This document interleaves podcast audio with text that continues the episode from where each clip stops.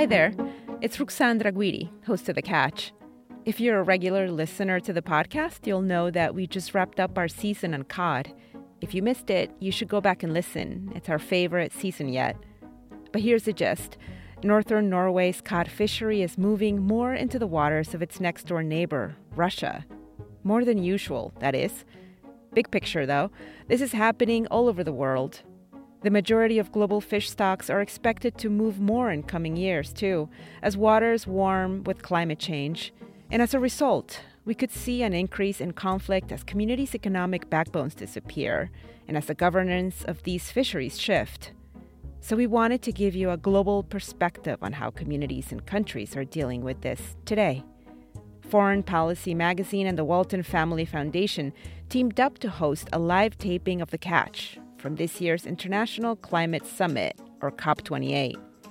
Our panelists come at this issue from a range of backgrounds academia, civil society, as well as multilateral institutions and fishery management organizations. Take a listen. Good afternoon. Welcome, everybody. Thank you so much for coming. Today, we're going to be live podcasting a taping of The Catch. I'd like to start by thanking Foreign Policy Magazine and the Walton Family Foundation for hosting the event. I'm Rebecca Hubbard, the Director of the High Seas Alliance. The Catch is Foreign Policy's global fisheries podcast, and they've covered fish issues all over the world, from Peru to Mexico, and recently in Norway. So, if you haven't listened yet to the podcast, it's extremely interesting pull out your phone and go to Apple or Spotify and hit follow. Today, we're going to continue some of these conversations that started with the Norwegian uh, example, particularly around how warming waters are changing the habitats and migratory patterns of fish and how that impacts our fisheries management and potentially creates conflicts between neighbouring countries, communities, and even larger geopolitics. So, before I introduce our esteemed panel, I'd just like to give a little bit more background about the discussion. According to scientists, over half of the world's fish populations are likely to move from their historic habitats by the end of the century. As I said, this will increase pressure on existing management practices and potentially cause tensions. And we're going to explore what kinds of tensions today that that can create. These conflicts are not actually new, though. Between the end of World War II and the collapse of the Soviet Union, a quarter of the world's conflicts were about fish. Who knew that fish were so important and contentious? So, this doesn't just matter for the communities that are fishing, but it also directly impacts citizens, consumers, and particularly because fish and seafood products are amongst the most traded commodities in the world. So, it, it's really a real connector uh, globally.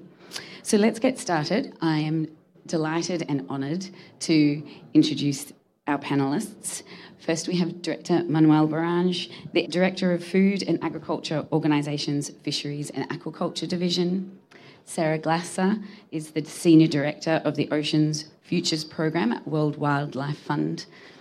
Rashid Sumaila, University Killam Professor at the Institute for the Oceans and Fisheries in the University of British Columbia.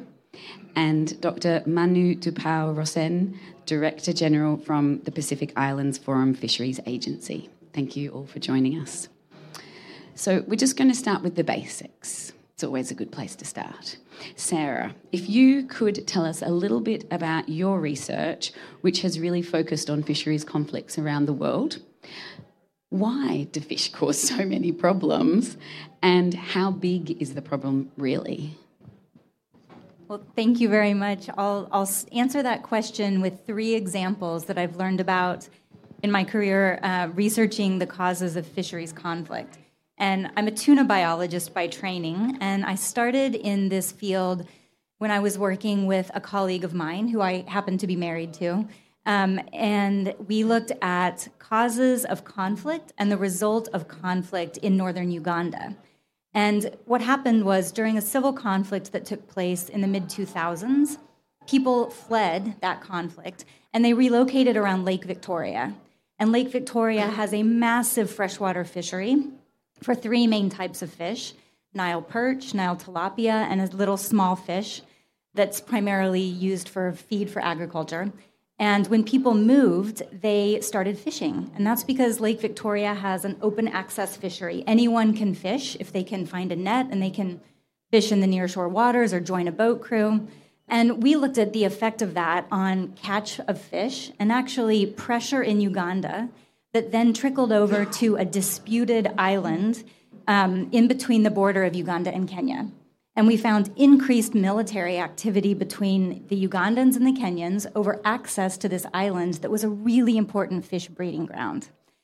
And then, likewise, that caused greater pressure on that fish population, which then started to decline. So the cycle really reinforces itself. And the second example I'll give is a different type of conflict, and that is the role of fishing vessels, foreign fishing vessels, accessing waters illegally and causing conflict either through violent interactions with domestic and local fisheries or through greater fishing pressure. And this occurred off the Horn of Africa in Somalia, and it was one of the contributors to widespread piracy in the region. And the third is more recently working at WWF and looking at what's happening in Ecuador, and in particular the waters around the Galapagos. And there's a lot of interaction between organized crime syndicates and drug cartels and the fishing industry, which drives violence against fishers. It also impacts um, endangered species through greater risk of wildlife trafficking. And so the bottom line is that there are lots of different causes of conflict. It happens at many different scales. And I think we're going to see increasing risk of conflict as fish populations decline and move, as you've already mentioned. Excellent, thank you. It's really nice uh, painting of the diverse picture, actually, the range of conflicts is really fascinating. Manuel, you work um, at a global level, responsible for fisheries management, policies, and approaches. How have these conflicts played out in your work and at the FAO level? Um, certainly play up in our work, and not just in the fisheries work in all the food systems work. So the conflicts that Sarah mentioned that very, they are very relevant and very real. They are also in other sectors. Um, but we have some as well in not in places where there is conflict and the conflict that uh, associated, is associated with fisheries is a result of a previous conflict, but conflict that arises simply because things move and countries don't have systems to manage something that is moving. So I will add another example. You know, in the North Atlantic, the, the, the herring, blue whiting, and mackerel that is shared between the European Union, that has authority over the waters of Euro- European waters in the Atlantic, Norway and Iceland, and the Faroe Islands, and they all agree on a science-based maximum catch limit, but they don't agree on to how much, what percentage of that catch should be to each one of them. And if you don't have an arrangement um, to negotiate that and agree what that percentage is and whether this percentage needs to change if things change in the water, then conflict arises. So nothing underlying it, just simply changes in the ocean. So how do we deal with this in, in FAO? Is well, FAO is really the only neutral body where fisheries issues can be discussed by countries. And every two years, all the countries come to FAO and discuss all these issues. They create subcommittees to discuss specifically uh, areas of more conflict. And we have a, a, new subcommittee on fisheries management, exclusively to work on fisheries management, that will start a, work in January. And there, all the countries bring the issues, and the FAO provides uh, attempted solutions to the challenges that they have, and then they decide and negotiate what the best solutions are.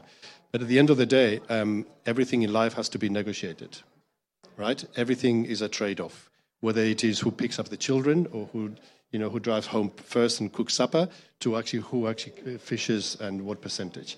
So the negotiations have to be uh, to, how to take place and sometimes they are very difficult negotiations and conflict arises just from that.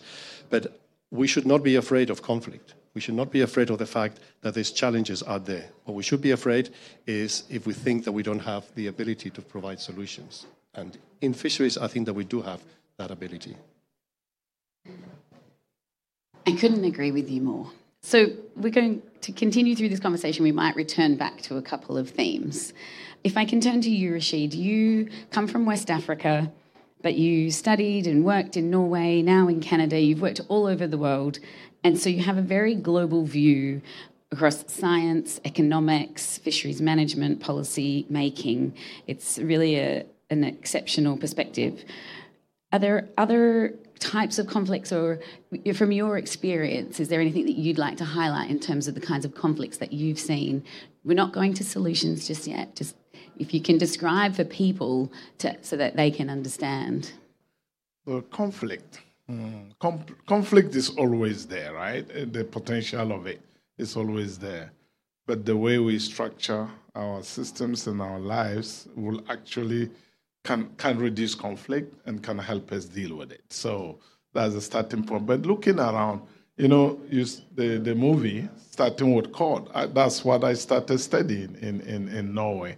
You know, I've always been this guy. On when the wave when the wave is going that way, I go that way, right? So when I was in Norway, fellow Africans, you know, all of them during summer they said we got to go home and study our thing. So they go home, and I say, No, I'm in Norway. I'm going to study Norwegian thing, you know. And so Cod was one of the first things I studied. And uh, what we looked at, we applied game theory actually. So in conflict, you have games coming into play, right? So you have different parties, they have their interests, and when things shift, this interest shift, and that leads to conflict.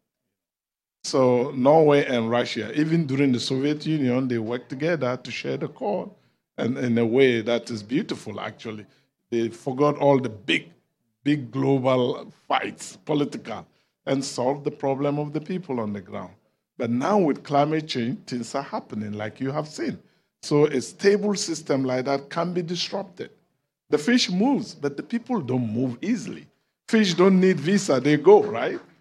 So, but people can follow their fish, and so that's a point of conflict. In, in the Norwegian example is one.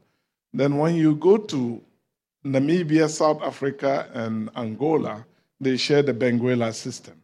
And that's another possibility. Fortunately, they have formed a joint man- management system to try to deal with this. But that, so that has not flared up, even though with climate change, this can be serious. Then finally, the South China Sea, that's a place we have studied a lot. And there are about how many? 16 countries, William, you are sitting there fishing in that place. Very contentious politically with China, the big brother and all the others, right? And there we see potential for conflict really increasing due to climate change, but food security issues and the political issues. You know, when you start putting structures in the system to claim it, then you lead to more more struggles. So these are three quick examples for you. Great, thanks, Rashid. Manu, if I could go to you next, because I think it's it's nice to get these examples from different parts of the world, right? Because obviously these conflicts are arising and in different ways for different regions. So in the Pacific, in the Pacific, a region filled with small island developing states, or I would prefer to call large ocean nations, you have long ties with the ocean and fisheries, obviously, with so much ocean territory. How are the people in the Pacific region feeling the impacts of climate change and the, the influences on fisheries management decisions? How is that being felt at an individual level in the Pacific? You, have you already got people in, in the fishing community there that are already experiencing that? And can you explain what that looks like for people? Thank you, Rebecca, and it's a privilege to be on this esteemed panel with our colleagues here. And when we talk about the Pacific, we think about ocean. We are 96% ocean. And so I do agree with the way that you recharacterize our Pacific countries as large ocean uh, coastal states. We are over 30 million square meters of ocean uh, in terms of our exclusive economic zones. We house over 20% of the world's EEZs. So, you know, we've got a, a privilege and responsibility with maintaining the health of our stocks. And it's the largest tuna fishery in the world. And I say that um, with the latest data that came in last year with the catch at nearly 3 million metric tons of tuna harvested in our waters with a catch value, landed value of nearly 6 billion US dollars. And that is significant for our region. When we think about their food security, their livelihood, the economic development, we also think about the really important government revenue earner through tuna fisheries with over 480 million US dollars a year through government revenue from tuna fisheries. And for five of our member countries, it provides more than 40% of government revenue. So, in terms of uh, climate change impacts, it's a significant impact. And I say that not just from a national and regional level, but also from a global level, because this fishery provides, from our 17 member countries' waters, a third of the world's global supply of tuna. So it's significant for all of us, these types of impacts. And what the science is telling us is that it will impact both in terms of distribution and abundance of our tuna stocks. So the predictions of a shift from the Western Central Pacific Ocean, which houses most of our countries, to the Eastern Pacific Ocean. The prediction also of tuna biomass shift from within our exclusive economic zones into high seas. And if we stay with a high emission scenario, that is up to 20% loss in terms of that tuna biomass from our waters into the high seas, which is significant. If we get back on track, and that is a clear message we've heard in COP, that we must get back on track with achieving 1.5. If we can do that, the loss is reduced from 20% to 3%, and it's still a loss and is still a very significant issue for us in the region. Perfect, thank you. I think we'll just keep exploring it for a bit further before we move into the solutions because I always like to put a lot of effort into the solutions end because, as Manuel said, there's challenges, there's conflicts, but there is opportunities to negotiate our way out of this, right? This is what we're all here for, in fact, even here at the climate conference. We're trying to get a solution. But I'm, I would just like to touch on that point that you did mention then, Manu, is like as a, a small island developing state or as developing states, how is the conflict and the impact being felt differently compared to developed countries, the more richer global north, what's the difference in experience? It's obviously a big a big difference for you. It's a huge impact on your economic independence and, and capacity. Did you want to talk about that any further? Thank you, Rebecca. And you know, I'll put it in this way, and I'll use the example of women in the tuna fishery sector. Women provide uh, in terms of employment. They provide over 70% of those employed in this sector. And at present, it's over 26,000 people in the Pacific. So there's a huge proportion of women that are employed, especially in processing and marketing. And when COVID hit, you know, these are income earners for their families. And when COVID hit and there was a short supply of tuna into um, canneries for the processing, for marketing, onto shore, it did impact everyday livelihoods for these women. And I use that as an example of where it can really hit home for the everyday consumer, for the everyday Pacific Islander. And if we think about climate change and the types of impacts that is predicted, it can have the same effects as well. Not just those in a commercial sense, but especially those who uh, provide food for their tables. Thank you. Excellent, thank you. Um, Manuel, just continuing on, on that line, at the FAO, how else are you dealing with this issue at a, at a global level in terms of management, and, and what are the, some of the ways that it's showing up for you? Right, so I think maybe we'll need to move into how are fisheries managed. managed. So, where does the conflict start? And and, and, but first picking up on what has been said so far to realize that there is conflict because fish matters, right? It's not because of any other reason, because it provides food, it provides jobs, it provides economic development, it matters. So that's where the conflict arises. Now, the ocean is regulated on the basis that the first 200 miles from the coast, the exclusive economic zones, are managed by the countries of the coast that have that coastline. That is as per the United Nations Convention of the Law of the Sea. By the way, they have an, also an obligation to exploit the resources. If they don't, landlocked countries have preference to exploit those resources. So that area is exploited by um, the coastal uh, state. They can share those resources. They can sell the rights to fish to other countries, but that's what they manage. Then the area beyond that is managed in two different ways. One is through regional fisheries management organizations. Uh, these are organizations where uh, coastal states and long distance fleets get together, agreed on the rules uh, of um, procedure, and then go through the exploitation of the resources with their own scientific systems and their own mechanisms for management and allocation of the resources. That is the second very important. The third one is the high seas that are not regulated under a regional arrangement or under national arrangement. Those areas are managed in very different ways. In some, some areas, there is no management. Uh, countries have a right to exploit those resources. In some cases, they have to apply the same rules that they apply in their waters because of their own legislation. So it's very patchy. So, what we do in FAO, first of all, is try to provide the most clear normative principles at the global level, agreements that everyone makes um, so that they apply by in their waters and in international waters.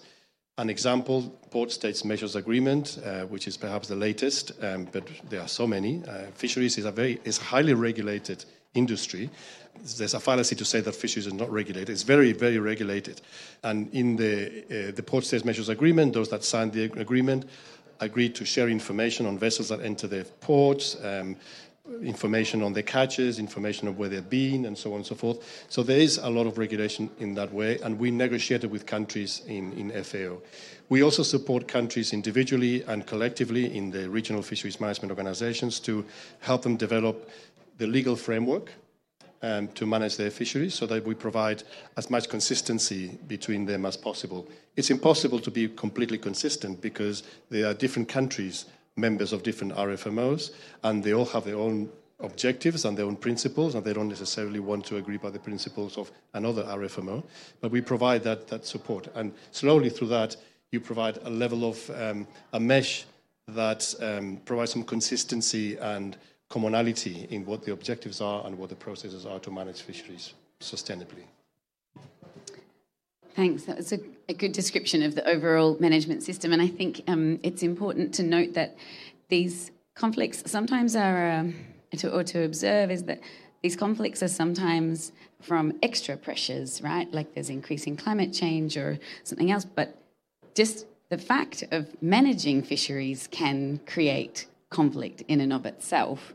Um, Sarah, maybe you could give us um, a couple of other examples. You recently released a report looking at hotspots of potential conflict in um, fisheries worldwide. Could you just tell us a little bit about what some of the hotspots are that you've noticed will be coming up and what the key you know, reasons or issues are underpinning those? Thank you. Yes, um, the World Wildlife Fund US office recently released Oceans Futures which looks at 20 different hotspots of conflict. It's based on oceanographic and fisheries modeling done by one of our audience members, William Cheung from the University of British Columbia, and members of his lab.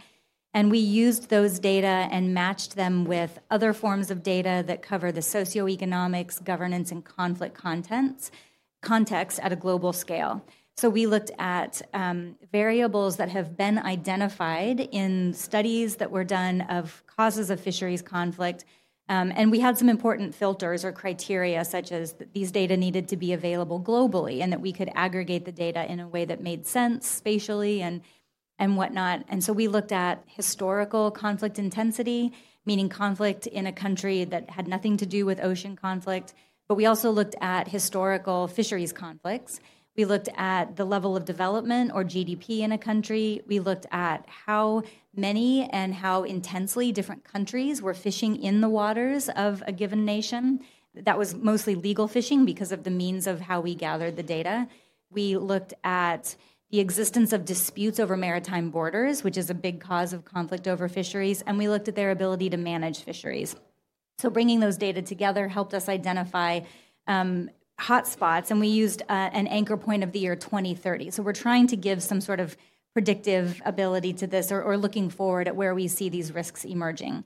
And I've already mentioned a couple of them the Horn of Africa and Ecuador. The Western Central Pacific and Central Pacific region had a lot of these common variables that cause conflicts. Um, the Mediterranean was actually a surprise to me. It wasn't one that was already on my radar as a place that I could expect to see conflict. But when you start to look at some of the, the data very specifically, it, it makes a lot of sense. The Arctic was also an area. So we were a bit bimodal in our thinking of what causes conflict. It's not, not just when fish populations decline, but also in some cases where fish become newly introduced into waters. So where are fish moving into? Where might foreign fleets or, or other fleets start to chase those fish? And what happens when there aren't already governance agreements or, or bilateral or multilateral agreements in place to govern those fisheries. So, thinking about places where these conflicts might emerge, it's important to think not only about where fish populations are declining, but in some cases where they might be newly introduced and that's really interesting. I know I, I mean, I'm from Australia and I have direct experience of seeing that already that, you know, with tuna migrating and, you know, in some places where there weren't previously quotas allocated for catching those fish or there wasn't management systems in place, there was a real rush to harvest those fish. But without a system in place where, you know, really not just potentially causing conflict, but potentially going to crash ecosystems and populations, right? Or at least potentially going to really negatively impact those populations. Can you just tell us a little bit more about, like, for example, the Mediterranean? I mean, there are a lot of people living around the Mediterranean and a lot of people who, uh, you know, it's called uh, Mare Nostrum, I think, uh, in the region. It's our sea. I mean, it's geographically very important, but culturally very important. So, what, what did you find? Can you just tell us a bit more about the Mediterranean example? What was, how, how would the conflict play out there that you saw? Manuel, go ahead. Sorry. Because because it's uh, such a good example. Um, now you look at the Mediterranean, look at all the countries. If you go country by country, you can see the conflicts, painful conflicts, even speaking today, right? Very significant conflicts in history and has been one of the most overexploited seas historically. But yesterday, the General Fisheries Commission for the Mediterranean, which is an FAO uh, regional body, released the latest sustainability status. And to the surprise of, of many, me included, this, the overfishing in the Mediterranean has declined from, um, let me just get the numbers, is now uh, 57% overfished, which is a lot, but it was 73% the previous year. So, as reduced 15% in a single year. Uh, that, what, what does that tell you? It tells you that even when there is a lot of conflict, there are some things that sometimes work well. And what is that work well in, the, in that case is that that regional fisheries management organization works very well. Politically, the countries may have disagreements, but when they get into the room to discuss fisheries issues, they are all in agreement. Every year they make decisions, and every year all the decisions are implemented. So those are a fantastic example of how conflict alone is not a cause of chaos if it is managed properly. Yeah. Great. And just to continue off on this theme, um, I'm going to ask you, Rashid. So, because the Mediterranean is a particularly interesting example, it has it is the most overfished sea in the world. So it's great that the level of overfishing has decreased, but it's starting at a very, very depauperate position. And I guess I just want to hand to Rashid in the sense that you work really closely with Daniel Pauly, who coined the phrase shifting baselines. So could you just describe for our listeners what shifting baselines are? And we've seen shifting baselines in Mediterranean, it will become obvious. And also, like, is this still a relevant term going forward with climate change impacts? Give us your thoughts. That's a very good place to start after Manuel, right? I mean, so you have a system that over time has declined, you know. And what Daniel wrote, he, he would tell you this was one of his most productive papers. He wrote it on a plane flight. It's just five pages, shifting baseline. And the whole idea is with time, if you start with the biomass of fish like here, the scientists who work on it know it was this year. Then the next group of scientists, another generation, when they come by then, if the fish is here, that's what they will use as their reference point. And then it keeps going. So if you, it was here and now you, here is your reference point, if you have a little improvement, then you start dancing and celebrating, right? Now the fish has come back, but it's just a fraction. And we see that in the cod stocks of Newfoundland. I mean, this is a stock that made many Europeans to go to Canada. The idea was that people could walk on the ocean, so I got to know why Jesus could walk on water. They said the fish biomass was so thick you could walk on on the ocean because of that. And today is we can get 20,000 tons. And as soon as we see a little, it's like a hockey stick. It's then you have, oh, they have come. They haven't come. That is shifting baseline. And Manuel just explained that to you. So you have a big decline. Now we see 15% drop. And we're happy. But that is just a small fraction of what it used to be. So that's shifting baseline. And we see it all over, right? It is, you have to really get the historical picture before you can be really happy, in my view. Thanks, Rashid. I think it's a really nice, uh, nice example. And just, um, I mean, going forward, just if you have any thoughts on, I mean, warming waters are impacting the productivity of fish populations. Some of them may become more abundant, but I think the science largely says that they will be decreasing. Um, certainly, size of fish is getting smaller in many places. Whether or not that's from overfishing and or from climate impacts, but you know, considering this new, relatively new impact of climate change, one that is quite difficult to predict in all of its different impacts is the concept of shifting baselines still relevant and important? And how what's our reference point for our management objectives here and avoiding conflict in fisheries? Oh my gosh. You know climate change makes things worse. Everything being equal frankly speaking right? The fish move so some places may get more fish iceland norway canada. But like you said there's also signs showing that the fish are shrinking. When you take the warming, the deoxygenation, you take the acidification all together, all the multiple stresses, they're shrinking and they are moving. And that makes shifting baseline even more relevant. It's faster. So you might even see shifting baselines within a generation, you know, because the fish have gone.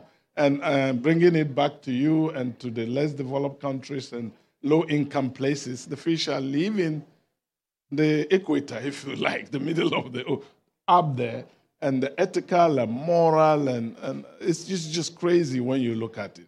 For Nigeria, for example, we, we estimated there could be a drop of 55% of the catch they get with the worst climate scenario. That is serious. We have malnutrition there. So even if the fish is going to Canada, who cares? People are going to starve where the food is needed. So you have all these linkages that we really need to think about. But yes, shifting baseline is going to be aggravated. It will be faster than it used to be with our climate change. Sadly. Yeah. Manu, I think this is a good time to come back to you in the sense that going forward, the Pacific Islands communities, I like to think of them a little bit like the way that we've reframed the ocean from being a victim of climate change to being a solution for climate action. And I think Pacific communities, to me anyway, should be respected for their incredible defence and um, and solutions oriented approach because you know not only do, are you impacted by the fisheries impacts, but obviously sea level and, and so on. What do you think from your position is the most important thing to be doing at this point going forward in terms of addressing these potential areas of conflict for fisheries management and what lessons have you learned from the Pacific that you can share with others? Thank you, Rebecca. And if there is just one uh, message to give, it's cooperation. It is the foundation of success of FFA in its, in its establishment over 40 years ago is, is our people coming together and not seeing the conflicts and the challenges as unsurmountable, but using their platform of cooperation to find solutions. And at the start of this conversation, you asked the question why are fish causing so many problems? In fact, it's not fish, it's people. We are managing people, not fish.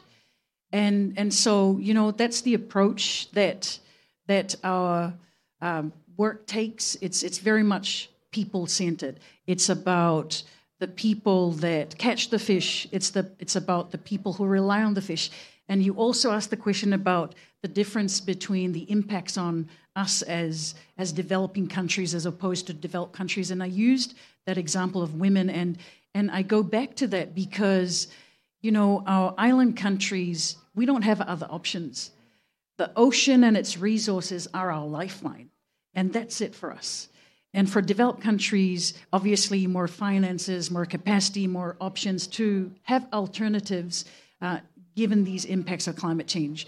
So, cooperation, that's the only way that our region is able to ensure a safe, secure, and, and, and prosperous home for our people.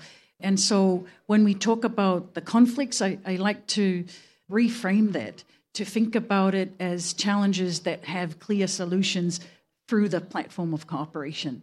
I think that's a really great segue because we, we, we talked about, you know, that yeah, this is a, conflict discussion, but actually um, it could be reframed as an opportunity to create peace, right?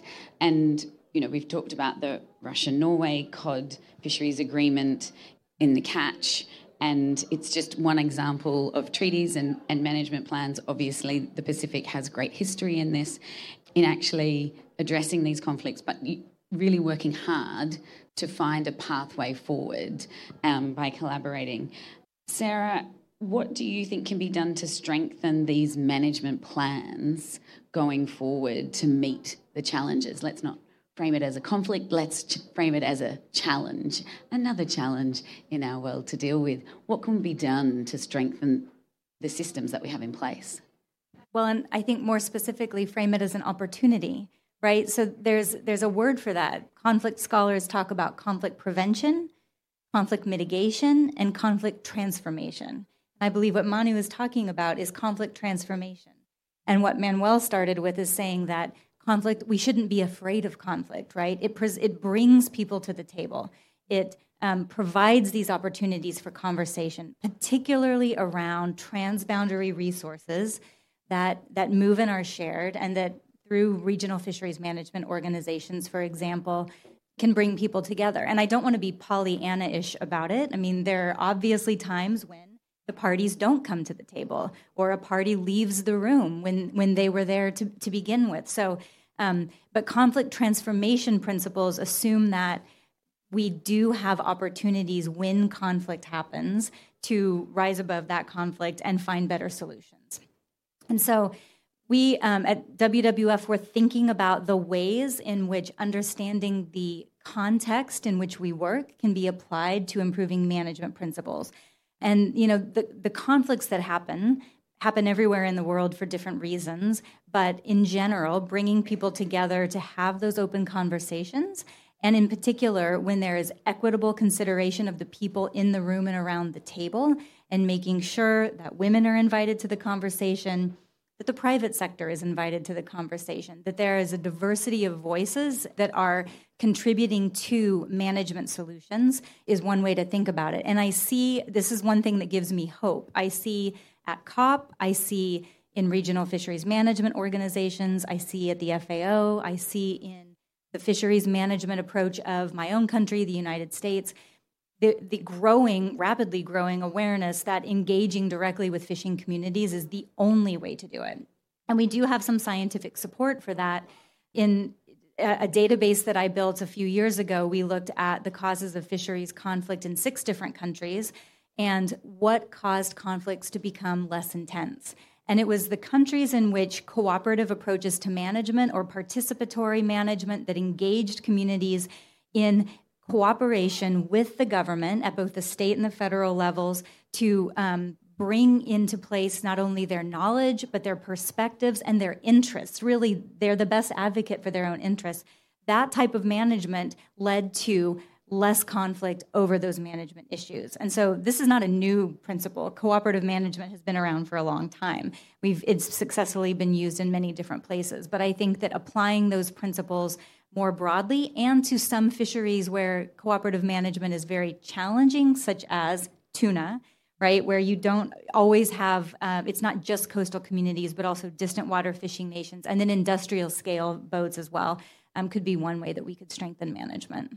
So I think that that's a really good. Um, working off that last point about the fact that we're not just talking about small communities or local artisanal fishers here, we're actually talking about some pretty big players. The fishing trade, the fishing industry globally has some really big wealthy companies, right? It's not just your individual individuals going out in their small boats. And so the reason I am hooking on to that is in some of those situations, in the negotiation situations, say when you're coming to these co management discussions, they have a different driver to your local communities. How can citizens and communities be informed or engaged around this issue to help perhaps align some of the ambition for some of those bigger industrial players? Because they have a different agenda to to the local communities, but fish and the health of our fisheries is an issue and a responsibility and a right and, and a concern for all of citizens. So is there, is there a place for communication of this issue for citizens and, and consumers? Absolutely. And for consumers, I think it's very confusing oftentimes to know what's the best choice to make at the grocery store in a restaurant. But I think the heart of your question is, is can I kick it to you, Manu? Because I think that that's exactly what the FFA does, is represent those diverse interests. So maybe I can pass the question to you. Thank you, Sarah, and thank you, Rebecca. You know, um, when, when you asked that question, the first thing that popped into my mind is bringing those relevant stakeholders together and ensuring that they share on, because everyone comes with their own interests, and, and making sure that you you take the time to understand those various interests. That's how the FFA works. You know, it's absolutely correct what Sarah says. Not they, they won't agree all the time, and and that's fine. We embrace national positions. We embrace sub-regional positions because I firmly believe that strong parts of our region make a stronger region. And having the space, creating the time to listen to each other, I do think that over time, you know, the way FFAs work is is we eventually find consensus on even the stickiest of issues because of that respect for each other and making time to really understand uh, the different interests. And our countries range from some of the smallest, which are say less than 2,000 people in the population to Papua New Guinea and even Australia, New Zealand with, you know, millions of people in their population. So varying um, stages of development and they bring all of that to the table because they have this one shared common commodity of and renewable resource, which is the tuna, which binds everyone. And you know, it's been such a, a privilege with nearly uh, 19 years at FFA to observe just how our people continue to come together, to work together, to achieve together. And it always comes back to people and why we do what we do and why we must cooperate. The people, the people, the people. The people and the fish. Thank you, Manu. Um, so just sticking on the kind of going to the big global level, we've seen, and, and talking about this from a conflict transition perspective, um, perhaps we've seen some really big breakthroughs in the last few years when it comes to international agreements um, and cooperation to protect our oceans. So, just this year, we've had the agreement on the High Seas Treaty. Uh, we've also recently had the World Trade Organization subsidies agreement. Um, Rashid, I'm going to kick it to you. How do you think these multilateral agreements help in our response to changing fish migration patterns and a warming climate? Yeah, I think they're, they're great. They're good. They help, right? I mean, coming together and getting an agreement. The WTO, the WTO subsidies, for example, I like it because before that happened, I thought the world could never agree on anything if you see the argument and the fights. So we can actually agree that alone is a plus. The high seas, great stuff, because when we started talking about the high seas and management, our group at UBC, there was zero MPA at the high seas. Now we have, as far as I know, two to three percent the Ross Sea, for example, and a bit of the Arctic. And if the high seas agreement is implemented, we could get 30% close. So that is progress. But it's not near where I will want. You know this. Those of you who have heard me, from all our research, from what we know, looking at the economics, looking at the climate impact of high seas fishing, looking at the biodiversity thing, and the equity aspects, the best thing for the world to do is to close the damn high sea from fishing. Just close it up. And that will, I know the RFMOs are doing a good job. Uh, some of them are doing well, but not all of them. There's scientific literature that has done rankings of this. Some of them really don't do well. It's just because, you know, when, when you do that, if we are brave enough to shut the high seas to fishing, then we can concentrate on managing the country waters, the EEZ that Manuel talked, as much as possible. And why is that a good thing? Because at the moment, we take about 4 to 8% from our estimate of the total global catch from the high seas, mainly tunas. And the tunas go in and out. They don't just stay in the high seas. The only fishes that live all their life in the high seas are very special fishes, very delicate. They live very long, some of them up to 400 years. I, I just learned about this uh, Greenland shark, lives up to 400. So they live so long, they, are, they have names like people. Alfonsino, Mr. Alfonsino is a fish. And I tell people anything that can live as old as your grandma and your grandpa, just leave them alone. Why do you want to eat? Grandma and grandpa don't live. So they will be protected, but the tunas will come, will catch them cheaply, right? Small countries will be able to catch them, Guinea Bissau, when they come in, rather than China, Japan, Spain taking it all, right? So there's the equity angle. Man, Manuel, can you join me? Let's close the high seas to fishing. He smiles. yeah, yeah. Anyway, that's one solution, concrete one, really. And, and the science actually backs us up and, and how you look at it. Anyway, Manuel is on his. I better let Manuel have a go here. Well, I mean, the, the thing is, the problem is that neither I or Rashid or anyone in this world can do that. And that is where the rubber meets the road, is that it doesn't matter what your personal feelings are. The thing, the thing is, this is a world of you know 200 plus countries, and you cannot tell a country not to go to the high seas. Right? You can't tell it. You can't tell them. It is in the United Nations Convention of Law of the Sea that it is open to countries, and they will.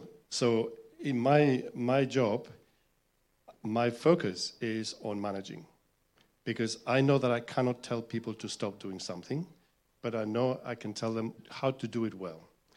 And you know, we are we are mixing in this conversation a lot about conflict and sustainability, and the way com- completely together and connected. And they are they are connections, but you know, sustainability failures are governance failures, and they are very complex. And very often, the reasons for those failures are because countries and institutions have different objectives when they look at fish. And we just touched a little bit on it, right? But for some countries, uh, the ocean should be uh, a mechanism to improve um, labor, to make sure that there, is, there are jobs for as many people as possible. For some countries, it is to ensure that you get the most economic uh, return out of that investment for some countries is to make sure that you feed your people as much as you can. Those three are not completely consistent objectives. And so a country might decide to go through a particular management system because it fits one objective but not another. And that leads to conflict. And when it comes to RFMOs, the ones that do not work well do not work well for that very reason, because the countries that are part of it, they have different objectives and they can't quite agree. But the solution is not to say, well, you can't, you know, we close the door because no one has the key. So the only way is to say, we keep on bringing you to the table. We keep on showing to you, and that's why I showed one good example actually of sustainability. Because you have to, first of all, demonstrate to people that are good solutions. and that management works. Because if we don't demonstrate that management works, why are they going to worry about it? So it's important to show the examples of success. Look, the US, 6% overfishing federal stocks. Tuna, uh, globally, 15% overfished. You know, those are good examples. There are terrible examples out there, you know. The good examples allow us to bring to the other countries to say, look, you know, there is something that you can gain by becoming more sustainable from an ecological perspective, you know, and let's take care of the social and economic perspective at the same time. So I don't know whether that makes sense, but it is a way of saying that, you know, this is not an easy solution. There are no easy solutions out there. Yeah. And you know that. Please, I just need to. You know, Manuel, and all you said makes sense, right? But clearly, this is why we, we need universities and we need managers like Manuel, right? Frankly speaking, all he said is right. In his position, he's supposed to help countries make whatever the best they can do, given their interest in everything. But in my position, I can tell people what to do. They can ignore it. That's okay also. But I can, and that is what I'm paid to do. That's what my service is. I tell you, and, and it's not feeling, um, uh, uh, Manuel, this is not feeling, it's data. We crunch data, we model to be able to say this. We even calculated the Gini coefficient. If you close the high sea versus what we are doing now, you know what? At the moment, the countries that fish there, the distribution of the income from the high seas is the worst distribution of any country in the world. But if you close the high seas, the Gini coefficient improves by 100%. So we will turn the high seas benefit from South Africa, which is the most unequal in income country in the world, and you know why it's apartheid. And uh, actually, when people were talking about apartheid, we were told that you can't tell them what to, what to do, right? But we did tell them, and they changed. We would all be in a smoked room here with smoke all over us. When people started, the scientists said smokes, the secondhand smoking is harmful. People tell them you can't tell anybody that. And we did, and we took away the. T- so it's more hopeful than you think. But I respect your position because really you have to do your best. And I have to tell people how to look higher and higher and improve the world. Okay, sir? Yeah. You know, that was beautiful. Can I, can I say something just quickly? I just. No, just a very quick. You know, because I'm an academic too, like like Rashid, right? Uh, so I understand that.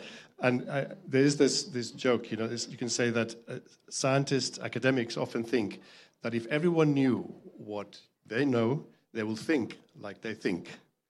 But that's never the case, right? And your job, of course, is to provide the best information possible and educate students to get the best information possible. And as you know, there are many different academics working on the high seas fisheries uh, than you. But at the end of the day, we all have the same job. Uh, the, the, same job, because the, this, the job is to actually make sure that fisheries remain or become sustainable, or some of them remain sustainable, from the data collection to the management to the negotiations. And we are all in the same team here. Okay, so we're going to have to wrap it up shortly, but that was beautiful. This is the kind of discussions that you can really have when you really start to crack into the details.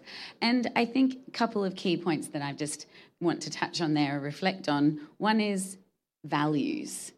You, you, know what you're talking about manuel is like there's knowledge and then there's values and it's a little bit like as manu you were discussing bringing people into the room pushing through negotiations, making sure you're speaking to people's values.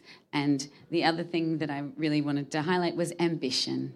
And we're all sitting here in the UNFCCC climate conference, and a lot of us still have the ambition that we're going to stop climate change or limit it to one and a half degrees. But the current approach is pushing us way closer to three degrees warming. So let's maintain ambition. I believe we should aim high.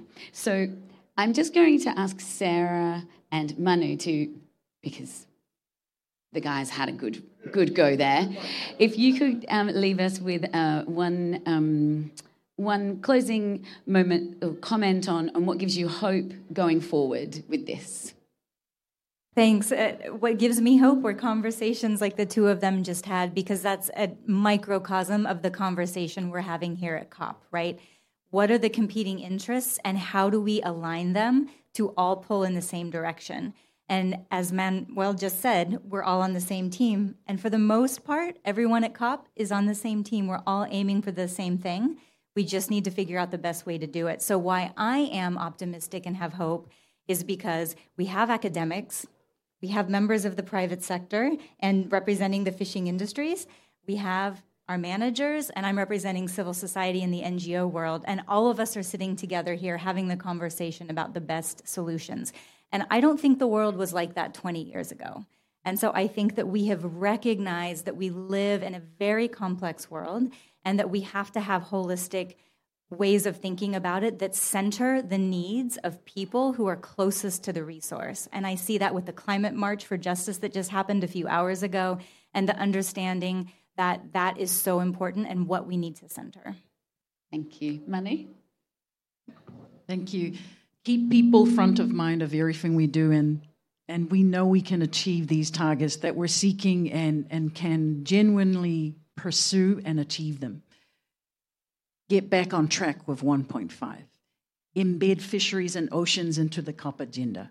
Ensure that our developing countries have access to adequate finance and also access in a timely manner.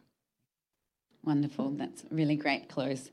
So, a huge thanks to our amazing panelists. That was a really fascinating discussion. And thank you, everyone online, for joining us for this live podcast taping of The Catch. Make sure to listen and subscribe to the whole series wherever you get your podcasts. And a final huge thank you to Foreign Policy and the Walton Family Foundation. And look forward to new episodes coming soon. I'm Rebecca Hubbard. Thank you.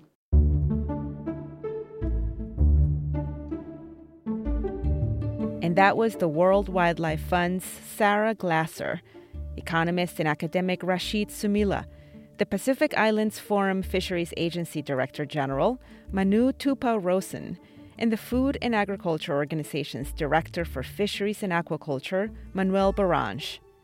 The High Seas Alliance, Rebecca Hubbard, was our moderator. Our thanks to everyone on the panel. I'm Ruxandra Guidi. Until next time.